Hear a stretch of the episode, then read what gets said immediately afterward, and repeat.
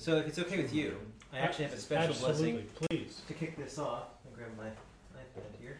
Um, so as I mentioned, hopefully got mentioned in the post, you saw that tonight they call the Vachnacht in uh, Yiddish.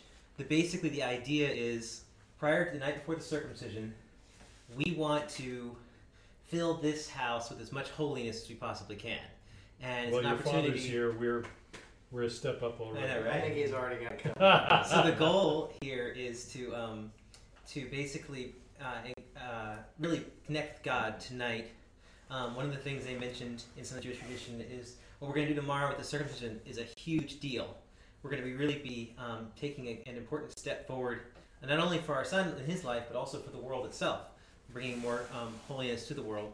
And when things like that happen, um, sometimes there's resistance from forces that are not so good. So it's like an opportunity for us tonight forward to like stake our ground. Be like, this is this is a yeah, we're gonna we're, this is this is for God. And so um, the there's a little traditional prayer that we start off with, just to sort of ask for God to protect um, the son, our son, and also to um, What's his name? uh, right, what's his name? Bring him healing. That was sneaky. Uh, for those of you who do not know, we pick the name tomorrow. Um, we'll Well- announce the name. Hopefully we don't You pick it pick the name tomorrow. tomorrow? We're actually going to be rolling dice. Just to see that. um, no, we're not. Uh, And it's Melchizedek. Look at that. How about Well, You never or Elvis Methuselah. Elvis. Right. I see that the bets are already going. Okay, so um, so I'll just read this this prayer uh, in honor of our of our son whose circumcision is tomorrow, and then um, we can go ahead and jump in, uh, however you want to lead. So starting off here, may it be your will, Adonai our God, the God of our forefathers, who chooses Abraham his beloved and his descendants, that you turn with mercy to our study, and that you draw a strand of kindness over this child, that he may be strong and healthy so we can induct him into the covenant of the commandment of circumcision at the proper time. Grant him the merit to be circumcised properly appropriately, and with the proper intention, and may our performance of this commandment be significant and desirable before your throne of glory, like a sacrifice on the altar and like the binding of Isaac. And let him not be endangered, God forbid, by the circumcision. And send healing and life to this child and to his mother, like the cure of Hezekiah, king of Judah, from his sickness, like Miriam, the prophetess, from her tzaraat, like Naaman from his tzaraat, like the waters of Marah, through the hands of Moses our teacher, like the waters of Jericho, through the hands of Elisha. And just as you will enter him into the covenant, so do grant his father and mother the merit to raise him and enter him into your Torah and your service, and sanctify your name upon him, so that all flesh will see that Adonai's name is called upon him, and they will fear him. And may you be with his mouth when he speaks, and with his hands when he acts. May his face shine, and his posture be handsome. May his awe be upon others, and may he be beloved on high and cherished below. May they see his celebrations and celebrations of his grandchildren, who will toil in Torah and commandments. Peace unto Israel. Blessed are you, Adonai. Teach me your statutes. Amen. Amen. Thank you. That was pretty cool. That was very cool. You may notice me on occasion over the next 24 hours get a little misty eyed. This is kind of a big deal. We we have no idea what you're Mm-mm. going through here. I figured not. Okay. So, lesson 31. Throughout the uh, past three chapters, 7, 8, and 9, Paul is consistently focused on unity, the common bond to the believers, both Jew and Gentile, in Messiah Yeshua. So, uh, throughout that time, not once did he stop to separate, pun intended, uh, the dietary laws for Jews from those of non Jews. Talks about sacrificing meat to idols, and he never mentions, oh, you know, Jews can't do this, but you can, or anything like that. So, chapter 10. Consistent with uh, what we've been reading so far, or has he gone out on a limb and now has some new topic going? Well, he actually starts the chapter by with the phrase "moreover" um, in, my version, which I always liked the when I was in. For those of you who were back in the day, uh, precept ministries in their Bible study, they would always look at the keywords, and one of their favorite keywords was "therefore," and they always ask the question, What's is the the therefore? therefore? Um, so this particular book or passage starts with "moreover," so it's tying back in to the end of chapter nine. Exactly. It's a connecting word. So it's the end of chapter 9. Um, of course, as you guys talked about last week, um, was about the idea of him saying, I would discipline my own body so that I don't lose, uh, lest after teaching others, I myself am led astray. So then he links it into 1 Corinthians 10, uh, where he's discussing the idea of idolatry and really trying to argue that, look, you guys, you know, just because you might say to yourself, hey, I'm part of the Assembly of Messiah. I, you know, I learned from Paul. Like, I mean, I'm going to be fine. And then it's like, but let's go back to the wilderness, and the same people who had Moses for their teacher stumbled, and God judged them. So don't let that be you. So is he consistently bringing the same theme? Nine's connected to ten for sure, but is it the same theme that he started it with, which seemed to be some of you are saying you were you're of Apollos, but you're of Paul and, and you're of Messiah. What's up with that? Right? So he's his focus seems to be on that we're one in the body of Messiah. Mm-hmm. And I'm seeing, as you are, I guess, a consistency that, hey, we're all together in this. And they went through that. We're going through this. You've got this as an example. Am I missing something, or is it, is there a consistency there? Well, then also the tie-in that the idolatry is a division creator. There, they've got some people who are very concerned, Right. coming from a more orthodox tradition, and are avoiding meat completely. They got other people who are saying it's no big deal, and they're arguing about it. And Paul's point is um, he's continuing in chapter 10 from a previous conversation in chapter 8 Exactly. Is basically so in chapter 8 he's coming at it from the perspective of saying idols are nothing They're not really. They're, They're not, not- really. they're not really gods. Right. so therefore you need to you know there's no need to berate and critique those who are um, not as stringent but then in chapter 10 he comes around on the other side and is going at those who are more relaxed saying look you may it may not be nothing we know they're nothing quote unquote but at the same time they have a spiritual significance to them and if you participate in the worship of them even if maybe in your mind they're not real you're still engaging in idolatry so don't be judging your brother who's taking it more seriously Or worse, don't cause your brother to stumble. Right. Because he's, he's dealing with this issue. Right? Mhm. So Josh and I are having a great time here. Um, So, so did you do your homework? You didn't get a chance to. Our print, our power went out this morning. You're kidding. You live in We here, can't- that's what happens. Our transformer, the transformer boom, we can't get the printer to print right now. third time in the last two weeks that we've lost power for a significant What? period of time. Yeah, What? Yeah, Pay the Uh, bills, what? bang, Oh, the big bang. yeah, bang. But it's not in your house, right? No. It's like outside in the Oh, yeah, the whole, yeah. One of those transformer deals. Uh, Yeah. Of course, right across the street they have power because they're on a different grid, Hmm. which is really frustrating. Privileged folk. I would, I would just go visit with a long extension cord and ask them. All right. So.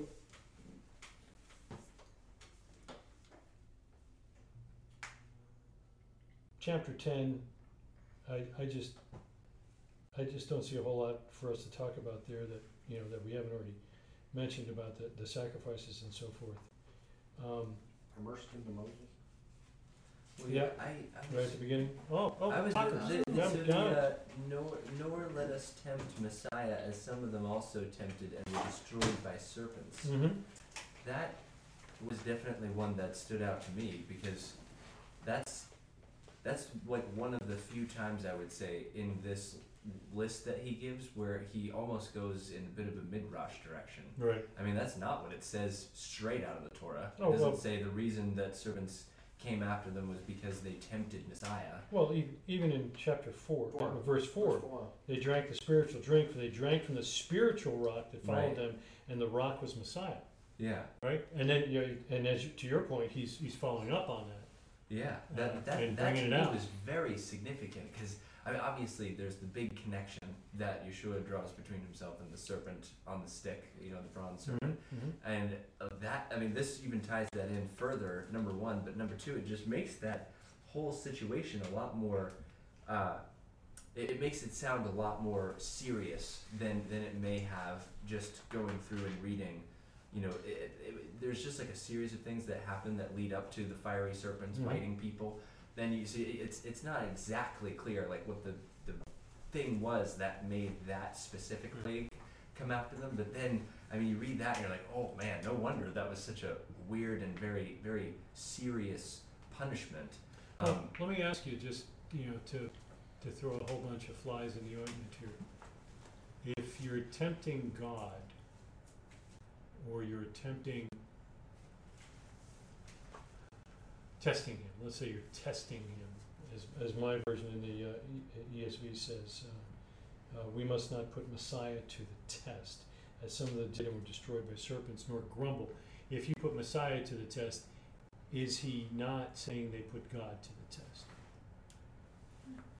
Is there a parallel there? Because that's really what Moses said, right? yeah, yeah. You tested me this this number of times in the wilderness.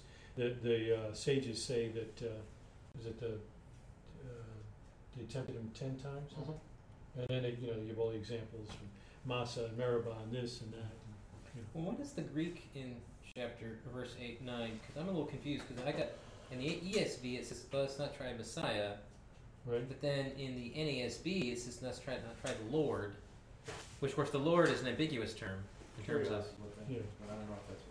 Christ is Christos in uh, in verse nine Ah, to the test, so that would be Messiah, right? Mm-hmm. Um, but test is um, Peri- Te- test is not there. Uh, we must not, it's, it's assumed, uh, probably from, test is not there. verses one through nine are, Oh, test is there. was it Here it Teribos? Epkera, uh, Okay. Epkeratsa. Verses one through nine give us a sense, when you read it, um, of a, uh, deeper, uh, something going on behind the scenes that are not visible in the literal, when you the Torah. And I think that's what you were, you were getting at. And when we read in, in Midrash, this same, these same occurrences, ironically, Midrash may not take exactly the same take, but they say there's more to this than we Right. see. Right. And so in the example of, of the rock that follows them in the wilderness, in the example of the serpents, Midrash goes off on, on both of those and says, it was, ba- what you saw was bad, or what you saw was, was an issue, but it's worse than that. It's deeper than that. And, and that's kind of what we're going, Yeah, otherwise what we do is we would say, look, God's chosen people, so they, they sinned, we knew they sinned, but you know, immediately takes them back after the golden calf. So like, so, so they wandered and they grumbled a little bit. I mean, come on, the golden calf was worse than that, right? Hmm. And then they get up to go to the land and they go, okay, so yeah, so ten of the spies were were pragmatic. Yeah, you know, how can you blame the people? I mean, come on. So in other words, if you're going to go back and say, look, the golden calf was worse than all of that. So in the same these instances here, the implication is Paul saying this was the worst stuff of all. Yeah. Hmm. Golden calf's not in this list. Hmm. But Midrash would do the same thing. That's so the indication is that when we think we've got these verses figured out, verses one through nine, we, we probably don't. Yeah, that's exactly right. Because there's more to it. I mean, I'm not trying to put words in your mouth, but that's kind of like you were asking, right? Yeah. It's yeah. serious stuff. Yeah. Hmm. Yeah.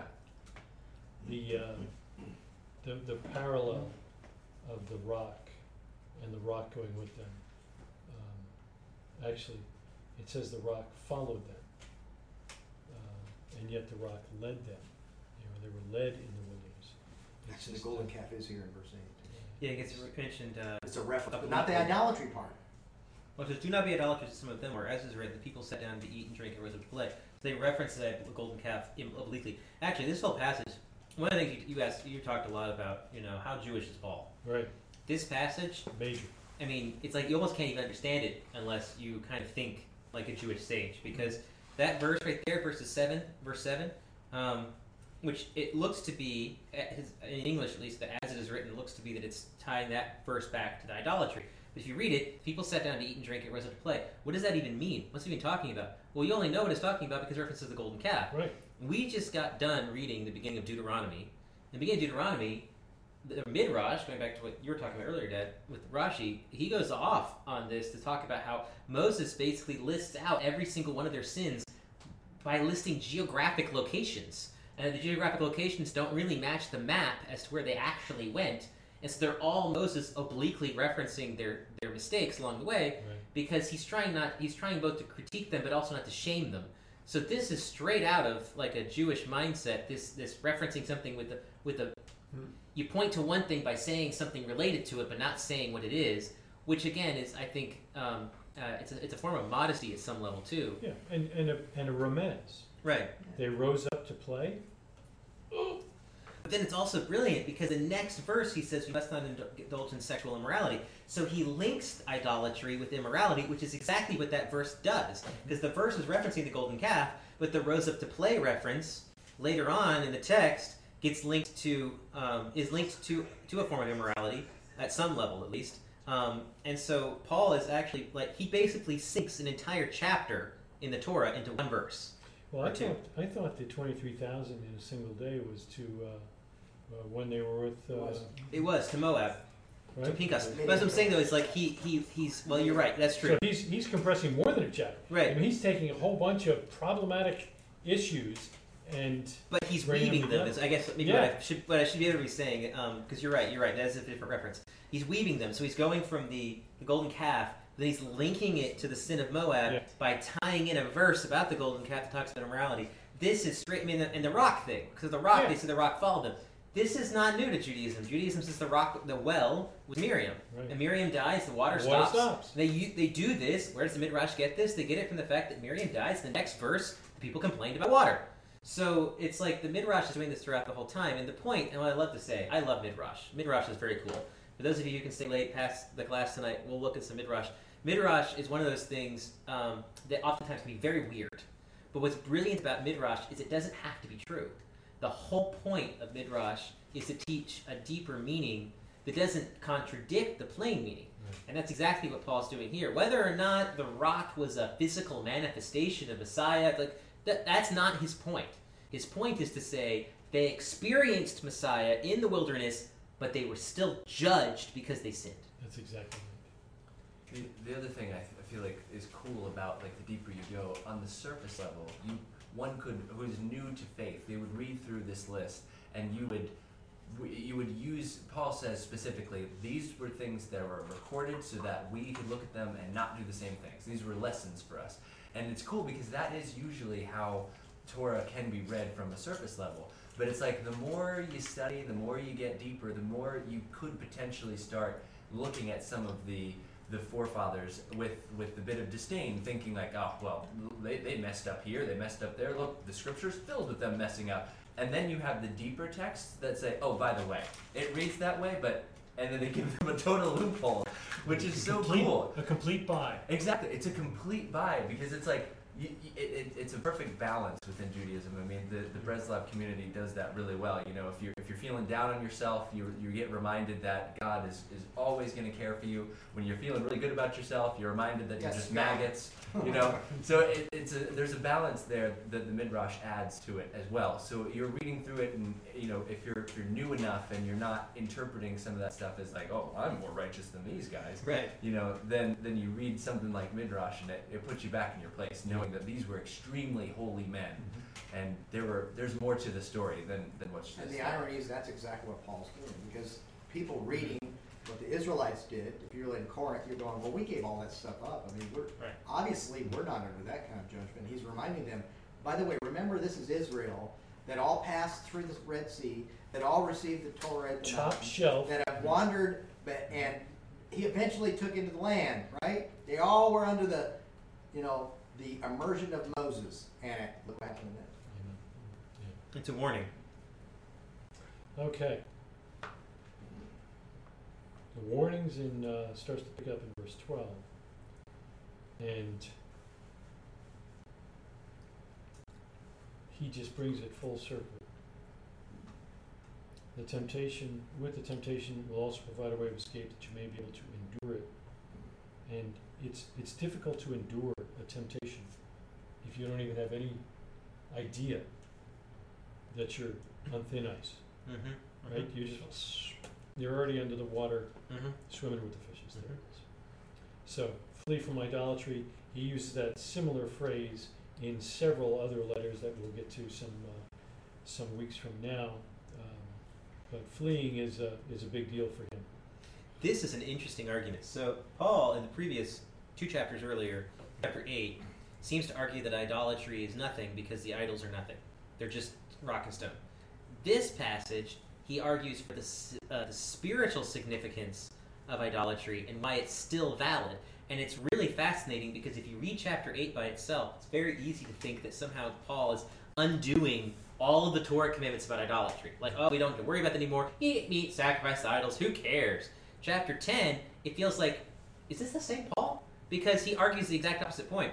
But his argument is so brilliant because in chapter 8, he's agreeing, this is a rhetorical device, he's agreeing with those who are saying, it's no big deal. You're right, not technically a big deal because they're not real. But then in chapter 10, he comes around and says, but wait a minute, when you guys participate in, you know, the bread and wine, what we call communion in the manifestation of the church today, um, they, uh, he's like, don't you think that that brings you unity with Messiah? That's a, that's a spiritual event, right? Well, wait a minute. If you were to do the same thing, but with an idolatrous item, food or drink, wouldn't that bring you into harmony with spiritual forces you don't want to be a part of? And he does that so brilliantly because what he ends up doing is he says, "Yeah, we know they're nothing. Forget the idol. They're not gods, but that doesn't mean that they're innocent." Nor that there's no demons. Right. Yeah, it's uh, it's great stuff. So, just to bring us back uh, to our focus for this particular class, did you see a, a separation between Jew and Gentile? Did you did you see anything that made it sound like, well, I'm talking to you as a Gentile, and your behavior needs to be this way. Now, if you're a Jew, well, that's different. Or if you're Jewish, what I'm saying should hit home. But if you're a Gentile, we're giving you a buy for the next several Shabbases until you've heard enough of Moses. It, it, tell me, do you, do you see a dichotomy there or no? It was so much to both groups at the same time. I would have thought that a Jew would have been more encouraged to say, maybe I can help the ones that don't know enough Oh, of Torah yet that's to beautiful. come and, and help along with what, what is he referring to? Beautiful. I like that. Good. And then also, I think it's hilarious that you you were talking about earlier. Follow my example in Messiah. That's in chapter eleven. We'll get to that in a minute. I said earlier in your study. Um, and in this, he, what did he say? It's examples. Who's he talking to? He's talking to the church assembly. Excuse me, the assembly at Corinth. Right. They are almost entirely Gentile. That's right. But who are the examples? The examples are the Jews. I mean, And where would you find out about that? In the Torah. In the Torah. But I mean, it, so but he uses the Jewish people's sin as examples of what not to do to the Gentiles. But the modern argument says that all the things basically that God told the Jews not to do don't matter anymore. But Paul's saying you better be careful because if you do the things that they did, you could be judged The way they were. the way they were. So he really is he's Yeah. creating quite a harmony Yeah, here. that is that's beautiful. I didn't even think of that one uh, when I was studying.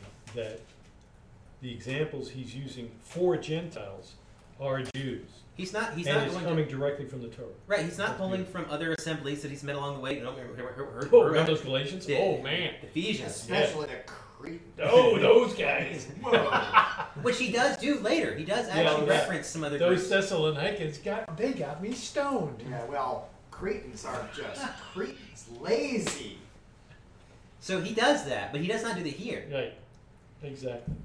Because you had us kind of focus attention on that verse uh, 32 Yes. sir. give no offense either to the Jews or to the Greeks or to the Church of God or Or- Assembly or of God. Assembly of God, right. Yeah, it- I, that that made me start wondering about how interesting it is that he actually uses the term Gentiles. Yeah, because now, I he- spoke to. now he's got three Because you would different think he would say you guys Right. if that's who uh, how he saw them, but he doesn't. He he singles that even even that term Those are out. an outside group. Mhm. Exactly. Yeah, and and the, I think just the fact that he uses that as a term. Would you makes- suggest that the Jews are an outside group in this list as well?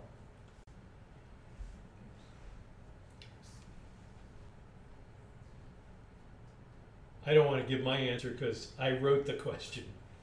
Oh, is that your question? Yeah, I mean, how do you understand the verse that Paul ch- closes the chapter with? Give no offense to Jews or to Greeks or to the assembly of God. So he's got Three groups. different groups. So, But this goes back to what I mean. I texted you last week. I wasn't in class, unfortunately, but I think your study was aiming at. We have to look at categories right, and do our math. So traditionally, when we see Jews and Greeks, that is a holistic gr- group. There's Yep. Jews and there's and there's Greeks. It's supposed to be everybody. that is Right. everybody. So- Jews or Greeks, or Jews or Gentiles. But now we've thrown in the Assembly of God, which is actually a third category. It's kind of like if he'd said, "Give no offense to men, women, or the Assembly of God," and we'd be going, Wait, "What?" It's a Venn diagram. So if if Which we did two, right. two, two classes Right. ago. So in other words, he's got to be. He's not just talking ethnicity here. Right. He's talking about um, belief systems. He's talking about cultures. So Jews, as we see throughout the book of John, which some people have incorrectly labeled as anti-Semitic, one of the most Jewish books in the Apostolic Scripture, Sure. but they consider it anti-Semitic. Some some do because of the fact that it constantly references the Jews as though somehow it's a negative thing, pejorative. But the Jews was not a reference to a to a genetic group. It's a reference to a specifically connect uh, group or body of Israelites who live around Jerusalem, who are more conservative and more strict in their observance. So when he references Jews here, I think he's getting at the more orthodox religious Jews. Greeks would be the general pagans around you, and then the Assembly of God is the group that may include people who kind of look like both, and certainly some Orthodox Jews. We already know that, Right. but it's but it's priests. but he's also recognizing that the Assembly of God is a broader spectrum. So he's saying, don't offend people who are really strict. Don't needlessly offend the pagans either, but also make sure you protect the inside. Okay. That's just my Uh, take. That's, that's good. Other comments on that? Those three groups? Come on, you guys in cheat seats. Let's go.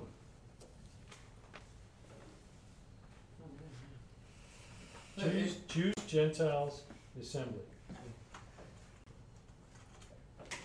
Well, there was a process to become a Jew back then, I guess to convert. Okay. We talked about them last week, Okay. right? Um, I would say not everyone who was part of the assembly went through the process of that conversion as Sure. depicted by um, the Hasidic or the Orthodoxy standard of Jewishness, Sure. uh, And- which and- includes circumcision, immersion, and all that. Sure. that. And in fact, we just went through that. Um, no, we didn't just go through it. We're about to go through that. Uh, I think in the next chapter where he talks about, let those of you who come, who came to Messiah, who were circumcised, stay circumcised. Those of you who came who weren't, you know, don't don't seek circumcision. We're going to talk about that in a minute.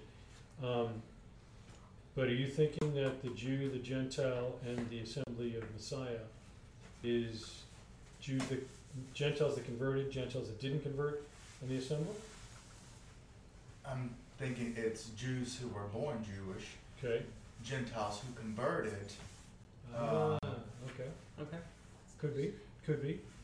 I'm, I'm thinking the easiest way to see it are those who are practicing Judaism. Because Jews will cover the convert as well as the native born, right? And the Gentiles, who to your point, are pagans, right? Or heathen. I guess I get corrected by Greg a couple of weeks ago. Heathens. They may not be pagans, but they're, they're certainly heathens. Uh, and then the assembly of God. But really, regardless of which group each, each person falls into, what's his bottom line? Don't offend them. He just got finished saying, I will do anything possible to make myself palatable to the Jew and to the non Jew, and in order that I may win some. So, why would I go about trying to offend people by what I do?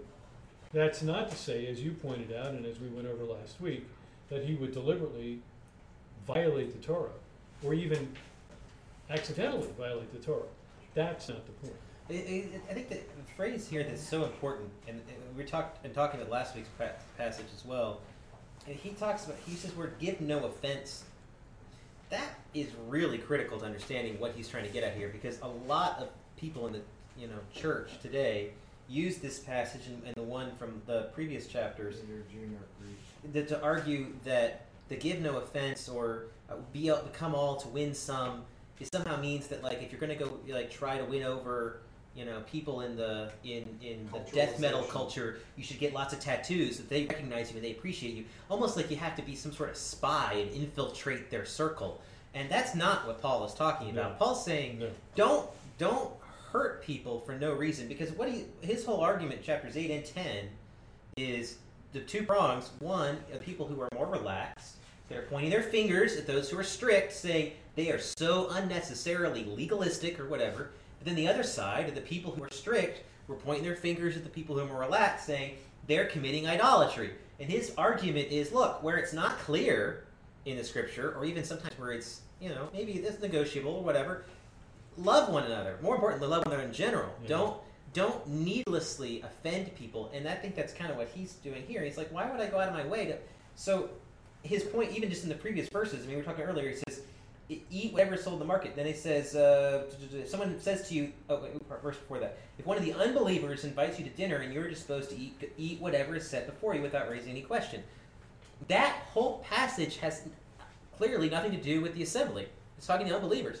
But he's saying, don't don't be like, uh, so, I'm sorry, is this is this uh, meat offered to idols? I really can't. And that obviously his point is, if you're uncomfortable doing that, then don't, because that's his previous comments. But in this case, it's like, look, if you think it's nothing, it's no big deal, don't make it a big deal. That's right. I think, to go, go with what Joshua said, the focus is offense. Rather than giving it, giving us three categories of people, we're being giving three categories of offense. Hmm. So, and that, I think that's what you're saying. So, you know, we could broadly label Jew as people who would be offended by a certain set of things. Right. Broadly say uh, Gentile or Greek, people who are offended by a different set of things. And then people who are in the assembly who are would be offended by a yet different. So now there's there's no overlap here in the sense of what offends. Right. They're different things. And, and there may be some overlap, but it doesn't matter. But his, point his point is- is, is what's that not you- overlap. That's right. You bet. And and the next verse, just as I try to please everyone in everything I do, why? Not so that we can all get along, but so that they may be saved. So it is clearly looking at offenses that will cause a stumble to at least hear the gospel. But I want to go again and say that it's not. He's not being. I don't believe he's being um, superficial. I don't believe he's putting on a show to win people over. I believe that his point is saying here is don't put up a roadblock. That doesn't mean you have to look and act and sound just like whatever group you're trying to win over. Because quite frankly, if you do that to Jews, they'll be horribly offended. I mean, that's one of the biggest arguments against our faith is that Jews say it's a trick. You're not really keeping the Sabbath. You're not really eating, you know, kosher. Your goal is just to look like us so that you can invite us into your homes, tell us about Jesus, So- and then turn us away so from our own commandments. So we'll be comfortable and we'll let our guard down and we'll listen to you and go, hmm, and then we'll forsake the Torah. what has been the most significant, I think, in terms of Jewish acceptance of b- believers who keep the Torah, has been the fact that it's been going on so long by people who aren't particularly evangelistic. And they're kind of scratching their heads going, well, I guess it must be real. Why are they doing it this amount of time without trying to change us? True, and we've, we've seen that even in our own, We have, we have friends that are in exactly that position. They, they've come to the conclusion that we're not trying to, we're not trying to infiltrate. When they, when they come to the front door and you, and you make it clear, we will not talk about Messiah while you're here. Even if you bring it up, we will not do it. I mean, it, it would, it had As a to be- starting point. I Right. mean, yeah. It had to be the greatest conversation we ever had because he, he just kept wanting to bring it up, and we're like, we said we weren't going to talk about that. Sorry. What's funny is that one, you know, the, another guy in that pair came to your house later and you handed him a, um, a copy of the Delitzsch uh, Apostolic Scriptures because you were ready to have the conversation. Not because you were necessarily, again, trying to trick him or lure him in, That's right. but you had a relationship in which you could discuss these That's things right. as friends. And he had mentioned that he had never read them. And yeah, and you and we, I, I sat on, I sat on the chair. He sat on the couch, and we had a nice long conversation. We both presented our, our sets of view, and after it was over, neither convinced the other, and that was okay. But we Well, I mean, not really okay we, to us, but we, you get my point. we did get to the point where he said we were mishpacha. Right. Even after that conversation. That's right. I mean, I felt good about it. I felt good about it. All right. We move into a chapter 11. Um, and and I, I tried to write this out, and I just, uh, I don't know. Um, Paul opens the chapter by saying, Be imitators of me as I am of Messiah. So at the end of his life, he wrote, or near the end of his life, he wrote uh, in the uh, in Acts 22, he, he makes the uh, statement to the uh, Roman I'm a Jew, born in Tarsus in Cilicia, but brought up in this city, educated at the feet of Gamaliel, according to the strict manner of the laws of our fathers, being zealous for God, as all of you are this day. He had asked the Roman if he could make that statement to the, uh, to the Jews at the temple. He wrote to the uh, assembly at Philippi, circumcised on the eighth day of the people of Israel, of the tribe of Benjamin, a Hebrew of Hebrews, as to the law, a Pharisee, as to zeal, a persecutor of the church, as to righteousness under the law, blameless. So, my logic says he is unmistakably an Orthodox Jew and strict with the Torah, blameless with his keeping, and he instructs me, commands me, as a non Jew, to be an imitator of his walk as he follows Yeshua, who also was an Orthodox Jew and arguably blameless according to the Torah. Would you maybe wanna, could you consider modifying from orthodox to proto-orthodox or something? like That's whatever, yeah, fine. I'm, I'm no problem with that. My, my Because point we, is, we, if- we would not have a group here who, who, uh, who had a, um, had the same, the same measure and, and, uh, conviction of the word of a rabbi. no problem. So, not to say that the word of a rabbi is invalid, but the word of a rabbi is not, not the final word. Sure. Whereas orthodoxy demands that. Sure. So, But my, my point is, I've got an Orthodox Jew telling me to Right. walk the way he walks. Right.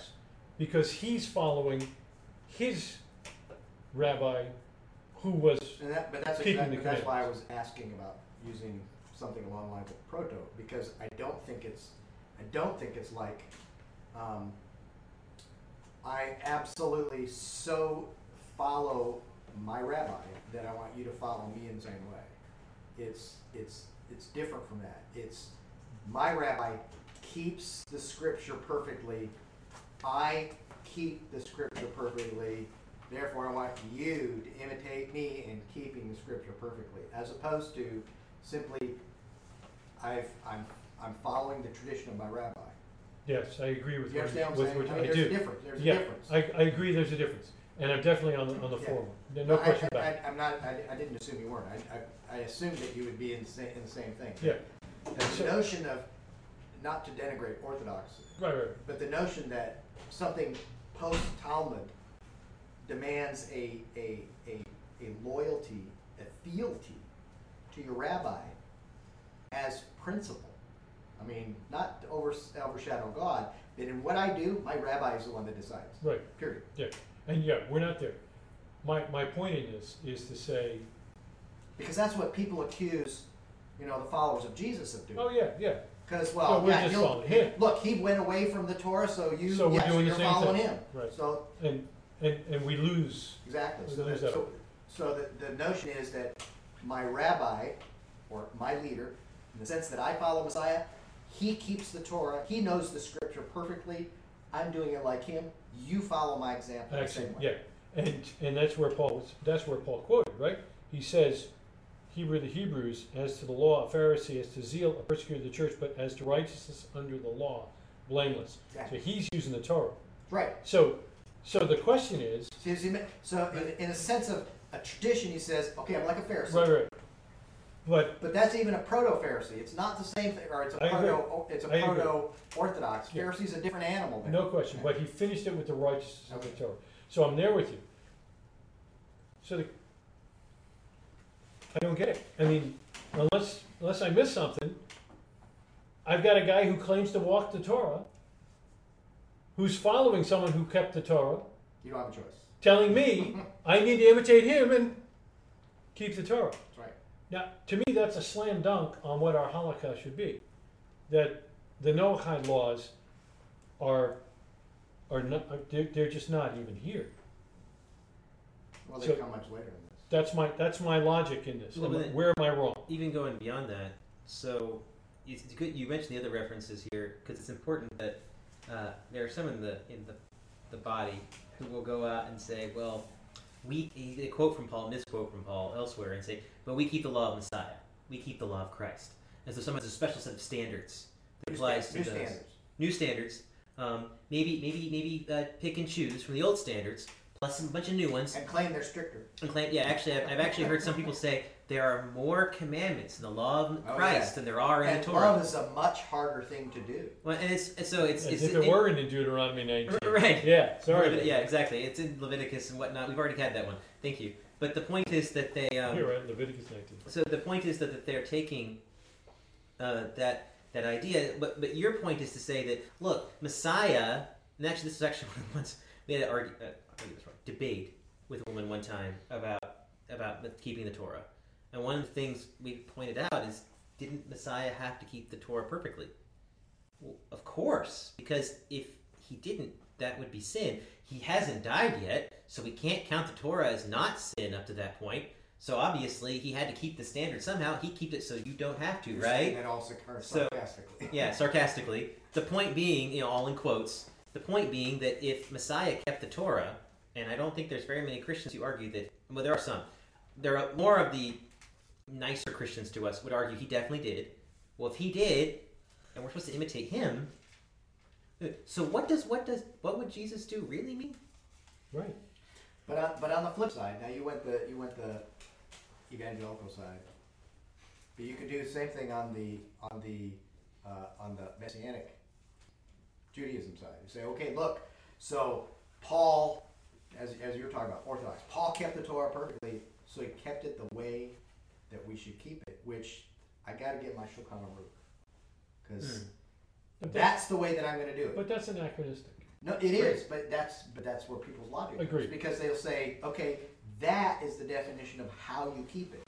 We would argue that it, it it's it may be valid, but it's not what Paul's talking about. Paul's talking about the this this the strict observance of Deuteronomy six four.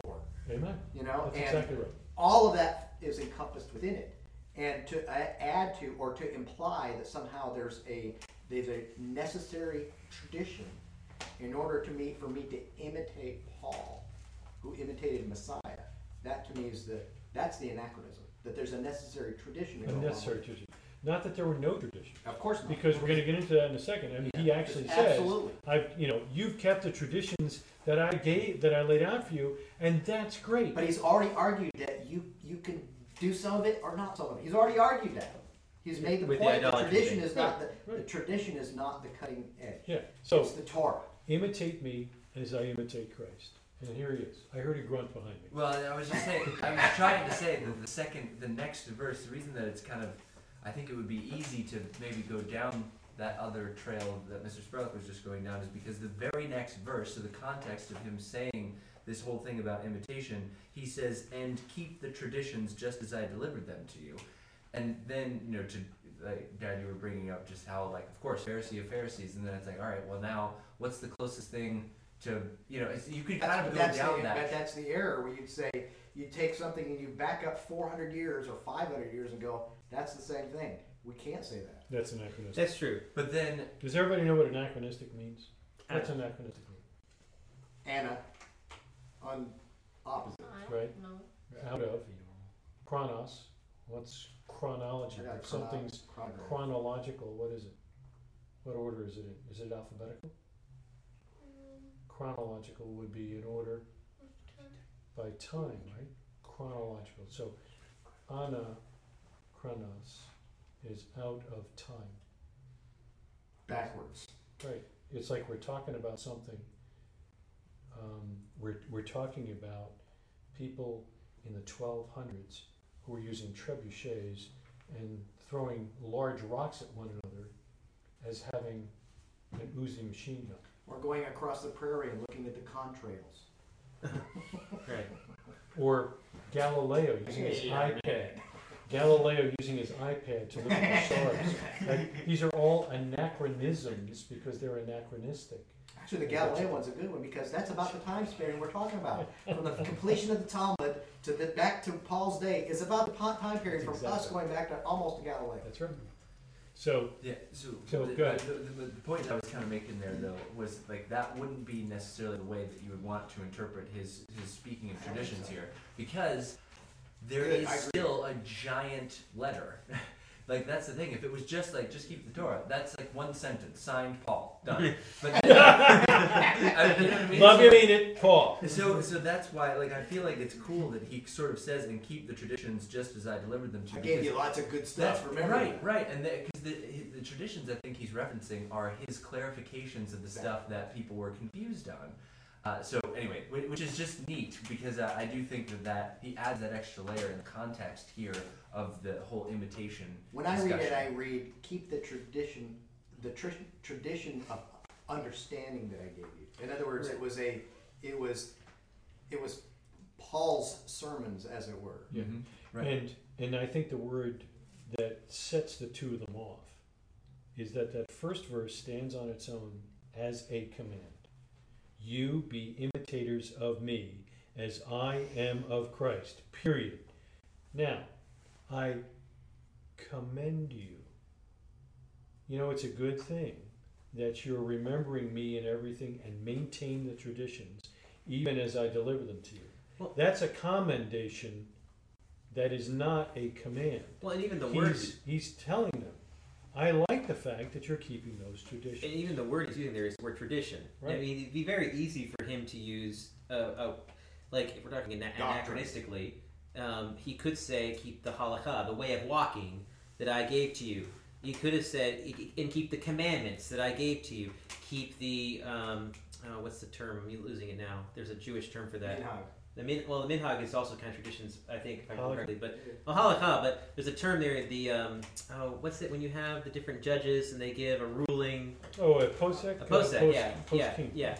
Keep the yeah, keep the posek that I gave you. The idea being that like he could very easily use a much stronger word there um, that would tie in with the rabbinic system. But I don't know the Greek here, but I'm assuming it, that they're translating it fairly accurately. And that actually is would be more like minhag, which is in fact a more relaxed term. It's a term to use to say kind of act like me. My dad likes to wear Hawaiian shirts. If somebody said, I really want to look just like my dad, they would wear Hawaiian shirts. Now, if they went around and said, uh, you know, if they went around and said, well, I really respect Mr. Spurlock and his teaching of, of Messiah. If you really want to keep the Torah, you'll wear Hawaiian shirts. They would be crossing a line there on making a new commandment. But if they said, I really respect the kind of person he is, I want to make sure I look like him because there's something, he's successful. I want to be like him. They might wear Hawaiian shirts in his tradition. And that's really what I think Paul is getting He's at here. smiling when he says this. You know this is not true. My point is though, no, uh, he's amazing. So the point is that when with Paul, when he says the word tradition, I'm I'm interpreting that as like my dad said earlier. It's his view of the Torah. There are commandments that are hard to understand. What does it mean to keep Shabbat? What does it mean to do certain things? So Paul has a stand has a has a form that he keeps, and there are multiple times in the book of Corinthians where he goes, by the way, this isn't actually in the Torah. This is my opinion. No, he does that many times. I, I don't want us to completely discount tradition and say that it was only Paul's thoughts about how to do oh, it. Oh, right. I mean, he goes out of his way to make it clear. He was taught at the feet of Gamaliel, Oh. the Pharisee. We know, or we can make some good assumptions about what he was teaching them as far as traditions. But if you look at everything he says, he never goes into any of those. He focuses on the Torah. And my point in this class tonight is isn't it odd that he says to Gentiles, imitate me because I imitate Christ? Period. To me, that's amazing. It, it throws in the toilet this idea that, well, wait a second, you're a Gentile. We've got a Kinda different imitate. set of rules Yeah, for kind of you. imitate. So yeah, imitate. Don't Don't imitate all Not the way. exactly. Don't imitate too well. It depends on your view of Messiah. That's Depends on. Is he a Because Gentile? the, the, the church true. going Baptist, oh, oh, yes, yes, yes. Is he a Gentile? He looks, speaks English. right, right. That's, he's He the looks like a blind white Torah boy keeper. from- He's not a Torah keeper, therefore I can imitate Paul, who obviously, what was the big question about Paul when he got back to Jerusalem? Yeah, you are key. You don't Oh, even you're keep the Torah. You're not even keeping the Torah, and you're teaching people not to It's teach like- the it's Torah. ridiculous. So what did they do? They What did James say? What did James say? Hey, you know, there, we got some guys that think that you are teaching that we shouldn't keep the Torah. So spend an amazing amount of money to not only finish your vow, which takes a whole bunch of animals, go read about it in Numbers, and pay for these four Gentiles to finish their vow as well. Lots of money. Parenthetical, because we all know you really do keep the Torah. Exactly. So it wasn't being fake. That's exactly right. It wasn't fake, and he wasn't just making it up. So if he's keeping the Torah, and to your point, he's not keeping God bless you something, God bless you, he's not keeping something bizarre, then to me, this is a big slam dunk. So I know I got you the, uh, I just want to clarify real Please, what you go guys ahead. are trying to say. yes. Wait, wait, Are- are wait, you- let me just make sure we're clear on the name of the class. The name of this class, this particular study we're doing is, what about me? What's my halakha as a Gentile in Messiah supposed to be? What about me? That's the whole focus of this class. So we're going from Matthew 1 1 to Revelation 21 22. Or is it 22 21? 22 21, right? To say, okay, let's, let's look at every single verse in the apostolic scriptures to see what, what am I supposed to do? I think And it's right on that basis. So, um, with regards to that, I wanted to clarify. You guys are saying that the first verse, where "Become imitators of me, as I also am the Messiah," is separatory from the second verse, where he's basically commending them for also keeping the traditions he also set forth. I would say it's exactly what you said if the word also is in there. Because you said, I'm commending you for also keeping the traditions. I think it would be a, a I think it would be a problem to say verse one is only talking about traditions and therefore I'm commending you for that in the second verse. Rather than No, no, I'm clear. It's also You bet. um, in there. You so here's what I'm trying to say with regards to Gentiles. He's obviously saying keep the Torah in verse one because Messiah kept the Torah. Yes. Also, I commend you for keeping the traditions that I have taught with regards to the Torah and Halakha. Absolutely. Um, but would you say on the second part, the latter, that that equally applies with the same authority and should be followed? That he is emphasizing in that aspect I don't with think regards to Gentiles. I don't think it can be. Okay. He's only speaking to Gentiles as far as we can tell. Is But he? he's commended well it's the, the whole church of Corinth was Okay. was Well- almost nearly hundred percent Gentile. That's, well, in that's the all. verse beforehand, he distinctly said three groups that he was speaking to. three groups that to. were not, presumably not believers. Because two of them, are theoretically, because the assembly of God is one category, so that would be the assembly in Corinth.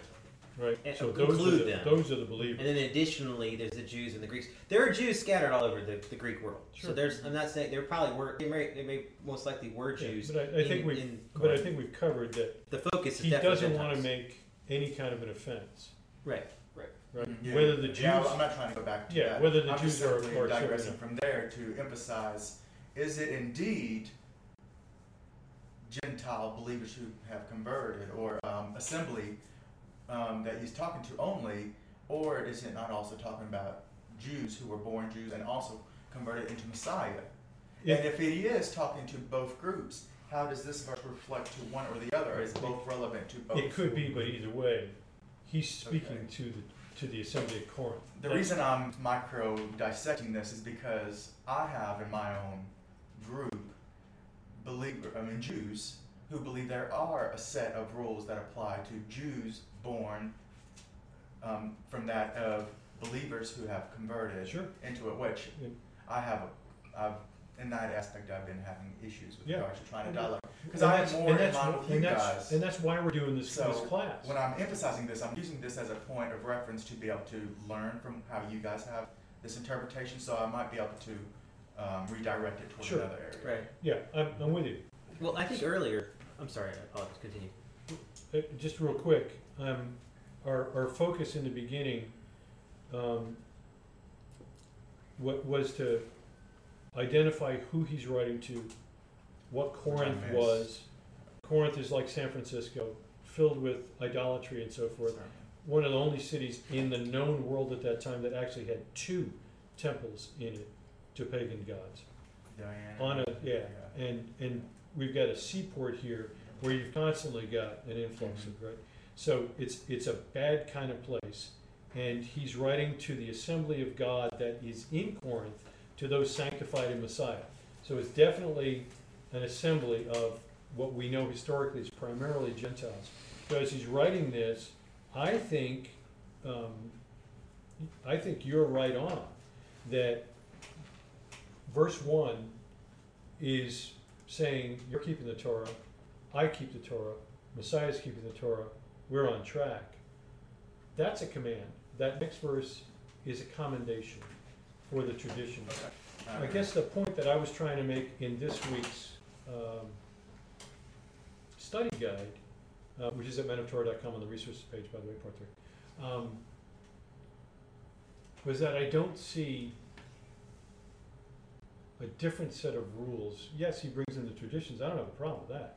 We all have traditions, right? You wore shoes. I wore shoes. Flip flops? What's up with that? Are you wearing those weird shoes today? No. Oh, okay. Just check. it's a different story. Sock Um, shoes. Yeah, sock shoes. Um, so that's that was my point in this week's lesson was how come we don't see any kind of like Gentile thing, right? The Noahide laws or something like that. We get we get an imitation of him and Messiah, and we've seen that he's major on the Torah, and now we get this commendation for the traditions, which again does not say, well, I'm talking about those weird traditions I gave you that were only for Gentiles, and you know those other traditions were not weird that are only for Jews. Well, you're not going to do that. None of that's there. Well, and then, That's- that's and then on top of that, to what you guys talked about, I think last week, and as you were kind of referencing here, this group, he rep, he earlier, you I think at the end of the study you mentioned circumcision, uncircumcision. Yeah. What does that mean? Yeah. Well, you know, my take on it is that if you can, he tells the uncircumcised not to get circumcised, and the circumcised not to get uncircumcised. If you've ever tried to, to tape it back on, that's kind of hard. so the point is that, um, like his his po- his argument is talking about a That's conversion great process. in light of tomorrow. Right, I know, right? Um, his point is conversion, I think, because circumcision is, is a key element of conversion. But that means then that the assembly at Corinth that he's writing to has converts to Judaism who, as converts, were obligated to keep the Torah in, you know, again, this is anachronistic, but a quote unquote orthodox manner, because that's part of the conversion process. And then he's also writing to Gentiles who are believing in Messiah that are now keeping the Torah who never converted. So that means that his group that he that to your point, he's lumping together to keep the same traditions, to keep the same Torah commandments, Yes. not only may include Jews and Gentiles, he's a Jew, they're Gentiles, but also includes converts and non-converts, which is another separate issue Exactly. because modern Judaism tells says converts are obligated, non-converts are not.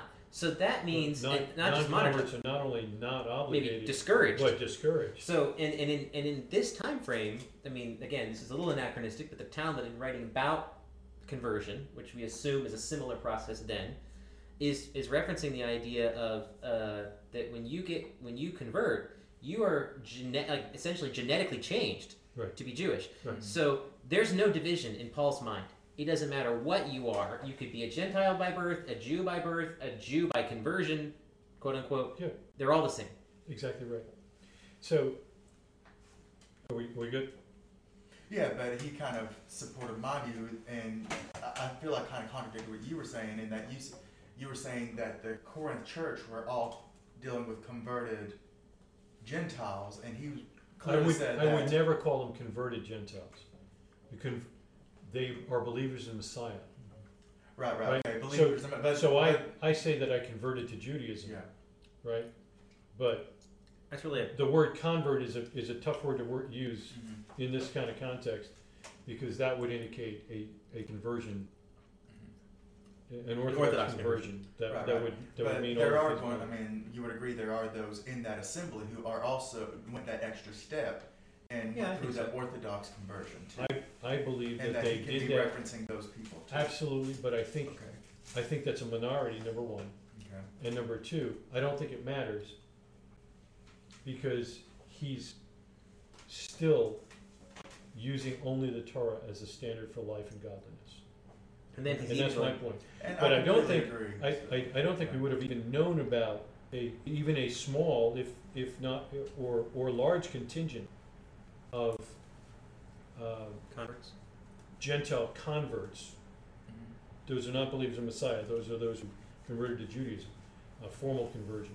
I don't think we would have known them about their existence in Corinth without the uncircumcision, circumcision Right. comment, you know? Um, But again, to your point, Paul's not distinguishing, Exactly, which is what's missing here. I mean, the whole idolatry conversation, Paul distinguishes very clearly between those who think it's a problem and those who do not. right. And he continues with the weak and strong references into what right, chapter right. 14. But he doesn't talk about Jew and Gentile in that way, which he should be doing if there was a different standard.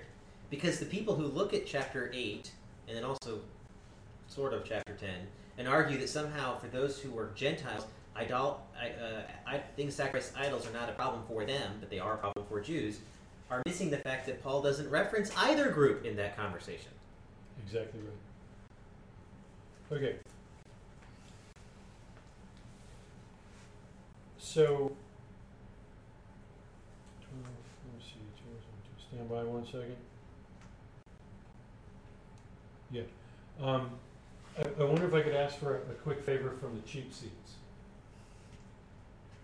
In the last twelve minutes of our class, I'd like us to just really just blister this thing open with two questions at the end of the study guide that are intended to deliberately cause debate. So with regard to my health and the age of your aging father, maybe I could get the three of you to sit right over there so I can see your faces as I try to malign you in a gentle way. Slide just a little bit further this way. And sometimes you gotta work it, man, you know? They're young people. You got, you got, you're got their attention. I Yeah, know that. I did that, right? You're good, Joshua. Need one more chair? Got it. Good, good, good, good, good. All right. All right, we're in fighting mode here. Hey, I gotta tell you, those are the cutest knees I've seen in a while. But all right, What? so hello. Um, Apparently, my knees are not as good as Jonathan's. I got some cute knees. You do. we'll be the judge of that, right? Is this on video? All right, so, I, many of you were quiet, Joshua, you too, quiet. Um, I would take a breath. I mean, we would have said something. You did. You did assign like 114 verses to read for this week. It so- was easy. Come on. And by the way, the talking thing I take out, I take after my son-in-law. Um, so here's here's the here's a thought. If you agree so far that Paul is not distinguishing between your history of coming to Messiah, it doesn't seem to matter at all. And in fact, in, in the if you're circumcised don't seek, seek uncircumcision. If you're uncircumcised, don't seek circumcision. Uh, he seems to say it doesn't matter. And he's using the, I'm sorry, For what? for halakha. Because I thought we said that it didn't matter for salvation. Well, it certainly doesn't matter for, for salvation, but we're assuming he's only writing to people who are saved. He's That not talking about the circumcision thing with regard to salvation, I don't think, at all. I think he's talking about it with regard to halakha. Right? So if you If you came in and you got converted to Judaism before you became a believer in Messiah, then don't seek to undo what you did. That's okay. if you came in as a Gentile and you are not circumcised, it's okay. You don't need to do what these other people are telling you to do and be circumcised to be saved. You are saved. Your halakha is fine. Maybe I'm misinterpreting. Are you with me on that? Or you, I was just double checking. while um, he's double checking, Jonathan? Well, it doesn't matter about your lineage or where you came from, but Right. if you wanted to be circumcised, there's not a problem with that either. That Well, is physically easy circumcised is different from what I think the word Yeah, is I don't, used. I don't think this has to do with Yeah. the physical circumcision. Okay. Because in fact, If Right. he is in, in, in eleven one, commanding us to follow the Torah as he does and how the Messiah does, then if you come into this walk uncircumcised, then come Pesach, you're gonna be circumcised. Right. Because it's very clear you need to be. So if your father didn't circumcise you, it's up to you. So if our focus here is on one set of commands for believers, did you find it? Are you okay? Well, yeah, it was- it was in chapter seven. I know. I'm in, oh. I'm on seventeen right now. Yeah. Right. So if, if he's got one set of commands and it's the Torah, then the opposing argument, some would teach that Paul's admonition for quote, I'm on seven seventeen if you wanna look at it. Each person to lead the life that the Lord has assigned to him. Some people would say that this is an indication that Gentiles should continue a lifestyle without Torah obedience. Lead the life that the Lord has assigned to him. Well, he assigned you as a Gentile. So you should just keep walking as a Gentile. It's kind of like a Baal Teshuva is coming into the faith and learning the faith. Well, a Baal Teshuva, in, I mean, I'm gonna play devil's advocate now. Baal Teshuva is a master of the return. Well, you can't return to the Torah if you were never with the Torah. He gave the Torah to the Jews, not to the nations. That's what we pray in the Amidah. But he gives us an opportunity to be part of his family, which is Okay. a bigger picture. Okay? But going to your choir, your choir, choir, choir, choir, choir, choir, choir, choir, choir, choir, choir, choir, choir, choir, that the Lord has assigned to him, which actually sounds kind of like an Emerson quote. But the point is that um, your categories stop in verse 18. Your category, you're just saying at the time are already circumcised. You know, the time is called uncircumcised, as though somehow those are the only two categories he references. But in verse 21, 20, he says each one should remain in the condition in which he was called. Verse 21 says, Were you a bondservant when called? Do not be concerned about it. But if you can gain your freedom, avail yourself of the opportunity.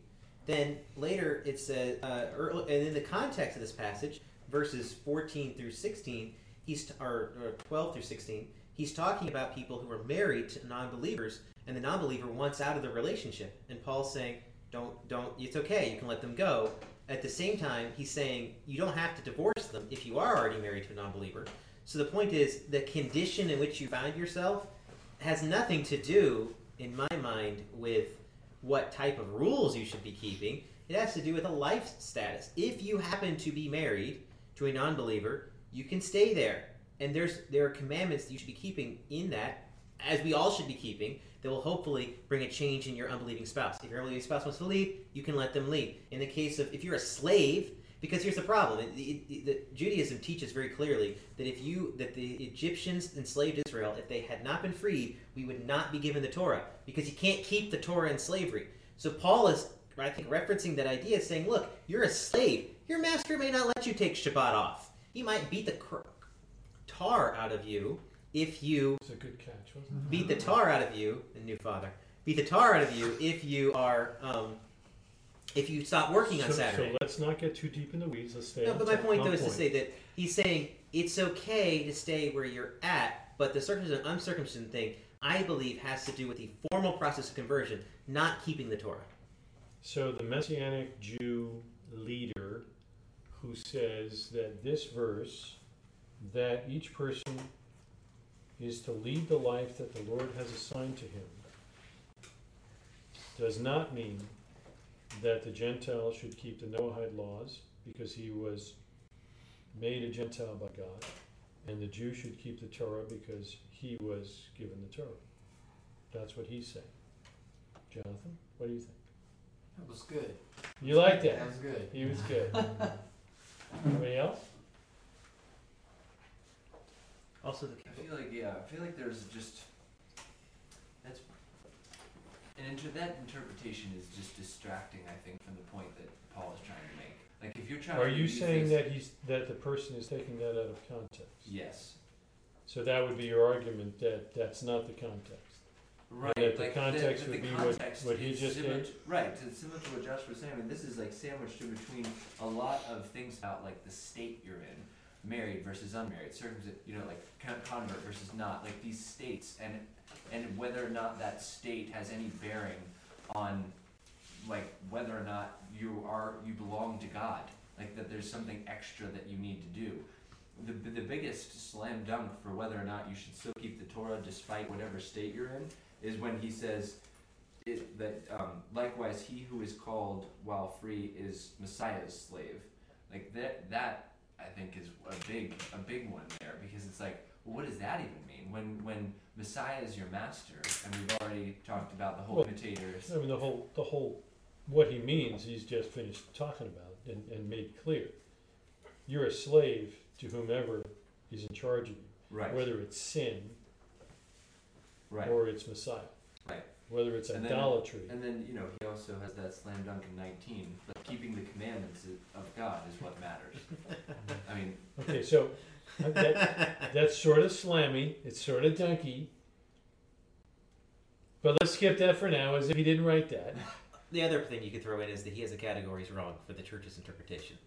If it's No, circumcision, no, no, I'm not talking about the church's interpretation. yeah. There are Messianic, messianic fine. leaders that are, Well, the are trying interpretation to is keep saying- it separate. they have a problem here. Mm-hmm. They're they are misreading the words. They're reading. Let me read it in their. In Read their it- read it in this their is version. Their par- paraphrase. Was anyone at the time of his call already Jewish? Let him not seek to become un-Jewish. Was anyone at the time of his call Gentile? Let him not seek to become Jewish. That's not what Paul says. Paul's talking about circumcision and uncircumcision, which is a term for conversion. I agree. But So- there's a problem here. So- when you start reading, could you tell me where you're reading? Oh, sorry. He's in 17 18. and 18, eh, 18, 19. chapter 7. Chapter seven. Okay, Yeah. Sorry. Verses 18 Alright. and 19. So let me let me jump in and say some would teach that Paul does not want Gentiles to keep the Torah, since he admonishes those who are not circumcised to not seek circumcision. Seems like a slam dunk. And you say? Well, that was that was Greg's point. For the next verse, verse nineteen, for neither circumcision counts for anything, nor uncircumcision, but keeping the commandments of God, which is like, wait a minute, circumcision is a commandment of God. Again, as we noted earlier, verse eighteen says, "Let him not seek to remove the marks of circumcision." Well, I don't know what the Greek there is, but other English translations say, "Let him not seek to become uncircumcised." Now there is like a a method of trying to mask it somehow. The point that I'm trying to get at is it get it's kind of hard to reverse that physical process. So he's I think he's arguing don't if you're a convert, you don't need to somehow unconvert now that you become a believer in Messiah. Because there's all this stigma around conversion, obviously, if we're arguing you don't have to be. So way to go. You signed up for a whole long list of rules that you don't have to keep. But we already know from Scripture that when you make a vow to do something, it becomes a new commandment. So these men and women who, who signed up, put their name on the dotted line and said, you know what, I will keep the standards that were given to me by this, again, this is an anachronistic, but the Orthodox Judaism into which I converted. Paul's saying, that's okay. You stick to those standards. You do what you promised to do. Notice that in verse um, 21, he does say, if you can gain your freedom, avail yourself of the opportunity. But he does not do the same thing with the circumcision and uncircumcision thing. Yeah, in fact, he argues against. Exact opposite. So my point is that um, it's clear to me that he's talking about a religious state, not an ethnic state, which is the problem. That's why I, I intentionally misread the passage in the way that people are reading it. They're inserting Jew and Gentile here. Paul has no problem using the terms Jew and Gentile. He uses them all the time, but he specifically does not use them here. Agreed. Anyone? For those uh, in the potentially in the messianic world that use these verses to sort of draw that distinction, Yes. and uh, the, the, the, the common ground we have is that The common ground between, uh, between somebody that would inter- like misinterpret some of these verses Yes. and, and the way that we're going yes, it's really about like what what constitutes that change because we would all agree That that at a pers- at, at a certain point whenever you are a believer of some kind whenever you have a profession of faith yes. that that comes with a whole bunch of expectations like we all agree with that it's just that When, when you say we all agree with that, you're, you're, help me understand.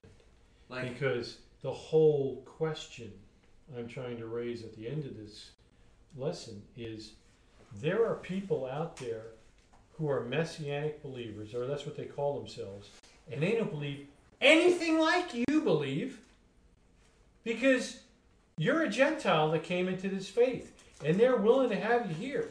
But you are committing spiritual murder of Jews by abrogating their laws. You are killing them spiritually by taking and keeping the Torah when it was given specifically to the Jews. That's what they're teaching. So you shouldn't be keeping the Torah. And they're using those verses to say that.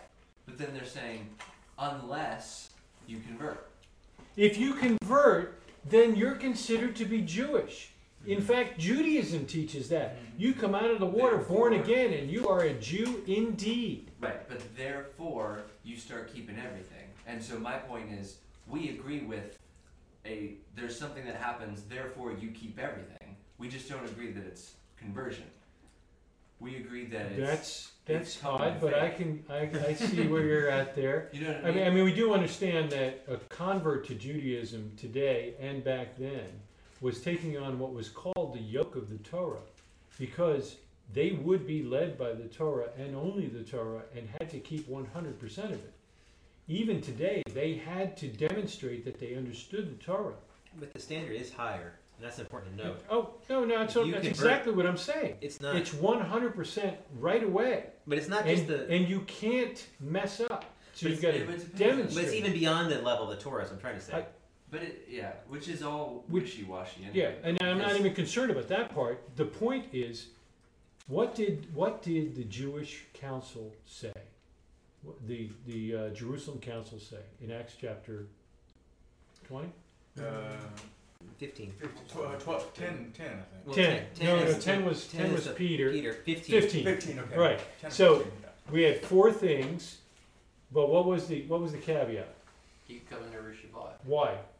to learn what Moses has said. And you and eventually you'll learn the Torah and you'll grow in it. That's See, the but- opposite of the convert to Judaism today and back then. You had to know the Torah, you had to agree to keep the Torah, and there was an expectation there. So I, I grant you there is a line in the sand where you've you've come to some faith, whether it's in Messiah or, or the Jewish God or you know Hashem, whatever it may be, and there's now an expectation. If that's what you're saying, I agree. But that expectation is wildly different. And unfortunately, in messianic in messianism or whatever the, the folks call themselves these days, they're they're trying to pa- make themselves palatable, I think, Mhm. to the visible church today. Well, So Well, a Judaism, Gentile and to Judaism at both sides, Right, right? So, oh, we only allow the Jewish people to keep the sign commands, and and, and oh, oh, you're a you're a Gentile. We have a special prayer for you to You pray. betcha. So don't don't don't pray the prayer. yeah, but the, Don't pray the prayers. Prayer. Pray these prayers, and and play this game. But Paul does not say that. The Torah does not say that. So, hmm. what do you say? No, I, I totally agree with that for sure. The, the, I think the hardest thing and the reason why that line of thinking helps a little bit is because without a line of thinking saying that there there's definitely got to be some kind of conversion before you're responsible for the whole Torah, then it makes Christian friends and pretty much everybody ever in our lives like really really like you don't know what to what to do like how what are you even supposed to think right i mean this is this is a big question that we always have you can just name right off the bat one of the most righteous christians you know and it's hard to be able to say. It's hard to need to say along this line of thinking. You are you are you are sinning all the time because you not only don't know the whole Torah, but aren't deliberately keeping it. You might be doing some things by accident, but it's definitely not close to the six thirteen. And then even the ones that you are doing, are you even doing them the way that we should be understanding them to be done? So it's that is just that's really uh, it's it's a commendable to make an attempt to not go down that line of thinking. I, I, I think we need to try and not. We, we really need to say, is there a standard? Paul seems to imply that the standard is the Torah. He doesn't give another standard. To Jonathan's point, the Jerusalem Council gave us four things, presumably to allow for daily fellowship without egregious problems, and an expectation that over time, that same standard, the Torah, would would impact their lives. I, I know you're chomping at the bit. Go. But my point, though, I mean, I think that just to slightly diverge here, Acts 15 is not saying that, well, for those of you who signed up to keep the Torah, uh, let's get you working on that. And for those of you who aren't aware of that yet, but you did hear about this whole Jesus thing, you don't really need to worry about it. But if you happen to hear about it, you probably should do it too. Acts 15 is saying, let's do this in baby steps. Let's start with the stuff that's most important that we need. Otherwise, the relationship between the people is going to be completely messed up, or you're going to get into some really, really sketchy sin that's going to completely ruin your relationship with God. Um, but in believing that along the way you're going to learn the rest of it, and if you really are a follower of Messiah, you'll want to do the rest of it because you're going to hear it. So that means that for the, the Christians that we know today that aren't keeping the Torah, the only excuse that they have, and I don't, I'm not saying it's a, I'm not saying it's an excuse that says that they're not necessarily sinning, but the more important thing is the excuse, the grace that we can provide is that there is, I think, Acts 15 is implying there is a certain degree of grace for ignorance to some level. I, I but the point though is that's, but I don't that's even necessary. I don't, know if we I do don't think we need to even look at them. I don't think we're even asked to look at them. But I think they had the same I- standard that we do. I- I, don't think that God's looking at it going, well, you didn't sign up to keep the Torah, No. so therefore you don't have to. I agree with that. But our job is not to look at them and question why they're not doing it. That's not our role. Well, but We can give them a buy, and the buy is not the fact that they, you know, what the buy is James chapter 3. They have been misled by their teachers, which is why there is a higher condemnation for teachers. They're not taught Moses every week. There it is. Yeah. That's exactly right. And so Well, it's so not their problem. the, So we don't, but we don't need to worry about them. The question is us. What do we follow? What did Paul say we should follow? I beg your pardon. So go ahead. No, the only reason that it does affect us is it. We, we just spent a good bit of time talking about the assembly of God, Yes. and so we by, we have a definition of what that is, and that puts every Christian That outside puts- of that circle. That puts your No, it assembly. does not. that It puts does. It that absolutely puts- does. Definitely that not. puts your assembly on notice as to what the standard is and how we should live, because the focus needs to be us. We don't we don't have time to be looking outside our community at a different community. He's got another group he's with. I, that's not my job. That may be his job. My job is right here. So, how you doing on that Torah thing? Boom. What they're doing over at such and such a church, this and that, Seventh Day, whatever, that's not my job. You Why know, if they, if they, because that's not my purview. God has not put me in any type of teaching capacity or in any type of authority over those people, nor in a matter of influence. Although, Now, if one of them were to ask me, how then should we live? Whoa, now there's a great question. You know what? You don't want to know what I think. You want to know what God said. That's a good place to start. Now, if you can't figure it out, let's work it together. Yeah, I mean, um, I agree on those bases completely, and I've always believed it's not my job either to go to these. Now, when I first started off, I felt like that was my whole entire calling. Tell me about it. So I went two years into Welcome it. to the Actually, club. Jonathan and I both went into it, and three years later, You uh, we were like, whoa, whoa, whoa, whoa, this is Yeah. we're going about it all wrong. Yeah. So, but I just wanted the reason I asked you that was because on what basis?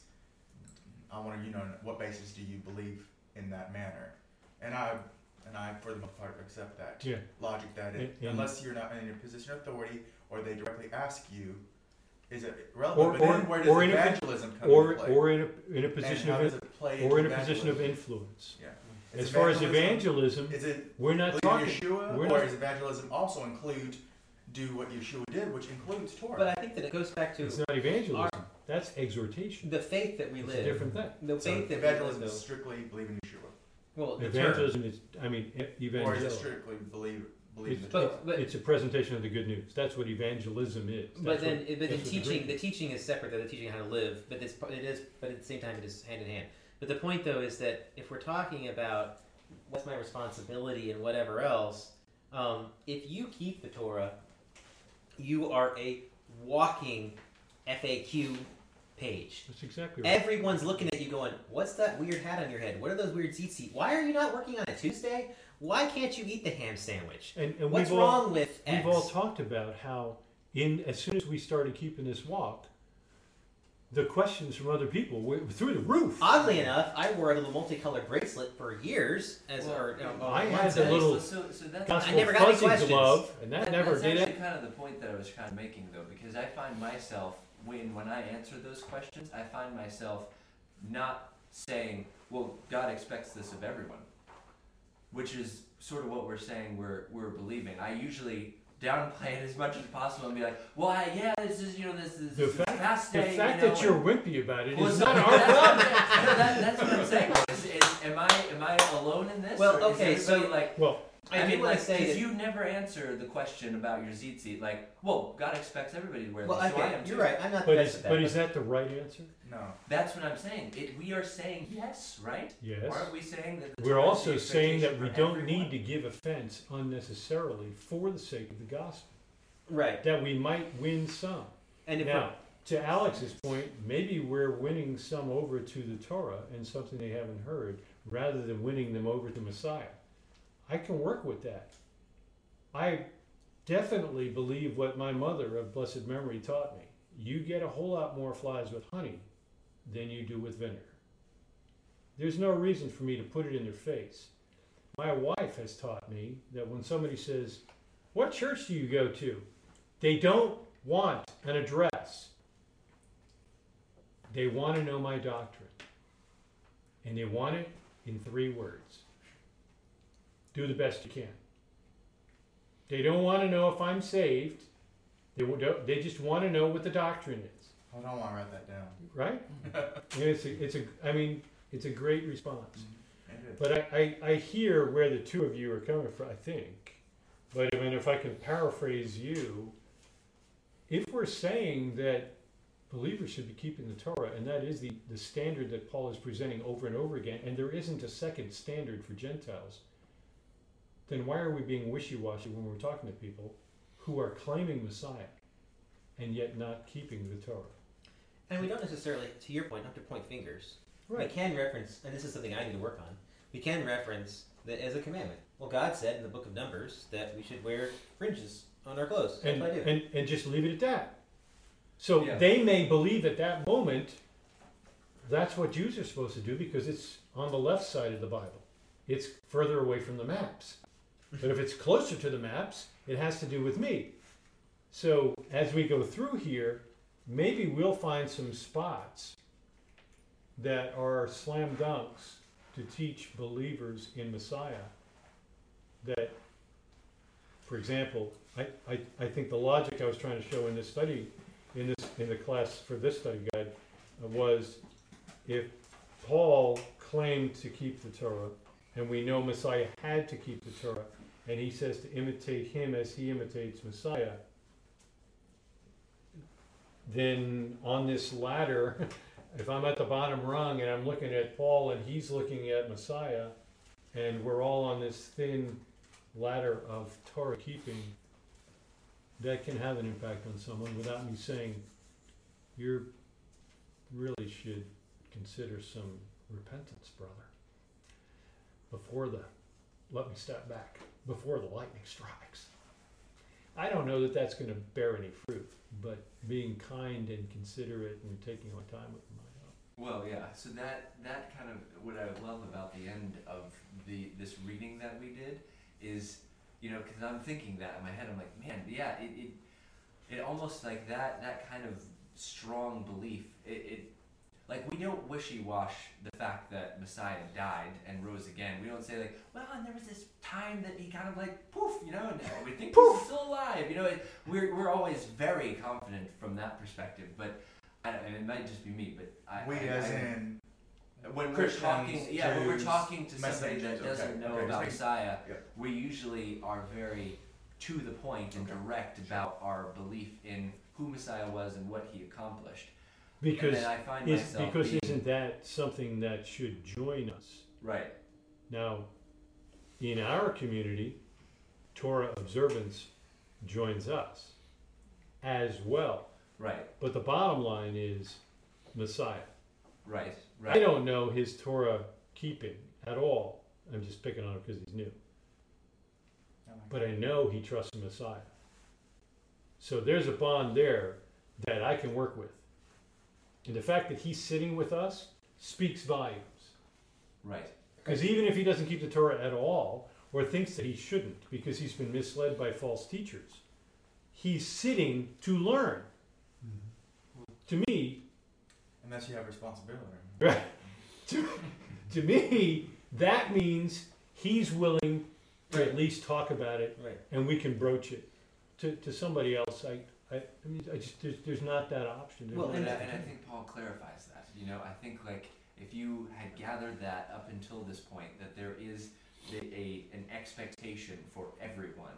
I think it's great that he in thirteen. That's the famous love passage, right? And I just, I, it was so cool because as I found myself kind of going through that line of thinking and thinking like, man, I should probably maybe come across a little bit more strong when when asked those questions because Yeah. we do, we Yeah. get those all the time just living it's it is so helpful to kind of understand the the flip side of that and mm-hmm. it, it is all about that delivery and it's about it's really about the most important thing right i mean like at, at the end of the day if we're trying to thump someone over the head with you know whether or not they cook on shabbat Yeah. but we're not giving out charity or tzedakah to the, the poor then we're, we're we've got our priorities out of whack too Amen. so Amen.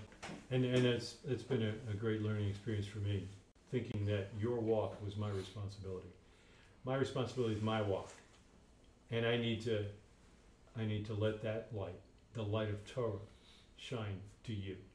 And if it, it causes a shadow that you're uncomfortable with, maybe we can talk about it. That's, that's where I'm at right now. At least that's my, as Greg would say, that's my current position. Well, yeah, and, and that, that's kind of what I came to as well. You know, like we, my wife and I had these conversations about Christians that we know and, and potential conversations that we've had. Right. And at the end of the day, it that it's almost like the most childlike way of looking at those interactions. Instead of trying to determine their state, or instead of trying to Do they determine have a their- place in the world to come? doctrine, whether or don't- they're saved, all of that. It's like basically like treat everybody with love, Amen. you, and you're done. You're good because Hashem will will do the rest. Amen. And and Because honest, you can't lead anybody to Messiah. Exactly. Only he can. right, Exactly. and be honest and open with them. I mean, that's one thing I have to work on better. Is um, in the same way that I'm not necessarily walking up to all my coworkers going, "Are you saved?" I just want to make sure because if you're not, we need to.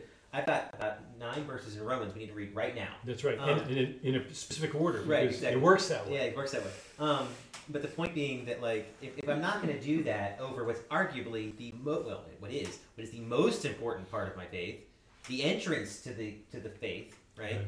Then why would I be stressing about the details of the faith in the same in that same way? Right. So, but I get but in the same way, if someone were to walk up to me and go, "So you seem to be kind of a religious guy. Like, what do you think of the afterlife? Like, do you feel like there is one?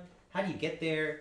If I were to go, you know, I do kind of think there is one. Um, And I really don't want to offend you. but so you can, but you it. can, you can think whatever you want to think. That would be a mistake on my part. That's right. In the same way, if I were to take the opportunity there and talk about my faith, then I can do the same thing, but I can do it in a way without being offensive. I don't have to say, "This is what I believe," and by the way, if you don't, you're going to hell. Um, I can instead say, "So God says, if you do this, you can spend eternity with Him.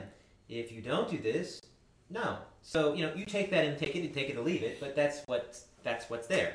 In the same way, talking about Tzitzit, I can talk about the fact that it mentions it in Numbers, and to your point, if the person listening goes, "Oh, I don't have to do that," but on the other hand, if the person goes, "Wait a minute, that's in the Bible," because that was actually one of the coolest things in doing the study um, in uh, in the Torah. I think it was Deuteronomy we were, we were doing um, back in precept way way back in the day. We had Christians walking up to my dad going, "Wait a minute, I've never read this book of the Bible." I didn't know it said that. Now, is that one of the ones that Christ annulled, or do I still have to keep this command? Right, those are great questions. Those are great questions. Yeah. So the whole blue being a Messiah, you know, and all that kind of stuff. And well, wait a second. Does that bracelet say WWJD? What did he Well, do? but we already know what he did. So we know what he would do. So you don't have to ask what would he do. He would he did do this. Why Right. aren't you doing this? Anyway. All right, so we're out of time here and you know Joshua's got to go to the bathroom, I can tell. No, I'm not kidding. He just doesn't want to fall asleep on us. He's a tired guy. Did you start? Start what? Driver's ed. What else? Yeah, two days in. Uh, how do you like it? It's hard, tiring. Yeah, hard and tiring. Yeah, it's not worth it. Don't- Just drop out. Bicycle, man. That's the way to go. Hard and tiring. That's a Here's the here's the uh, not to discourage you too We were much. supposed to have a class on this end of town. They didn't have enough Oh no, participants. it's really far inside it. It's at the, uh, across from the U- UNC Charlotte. Oh man. Ooh, So Susie's hauling him up there Wow. every morning to be there for class to start at seven thirty. I wish the teacher is awesome and the group of homeschool kids are. Yeah, except we have to come. Yeah, what do you gotta leave at six six o'clock in the morning to get there? Yeah. Holy it's good. It's good training though. At some point in your life, you'll probably have to get up that early to beat traffic to, to your job, and you won't get to leave at two. You gotta leave at five That's or exactly right. six. If you get All right.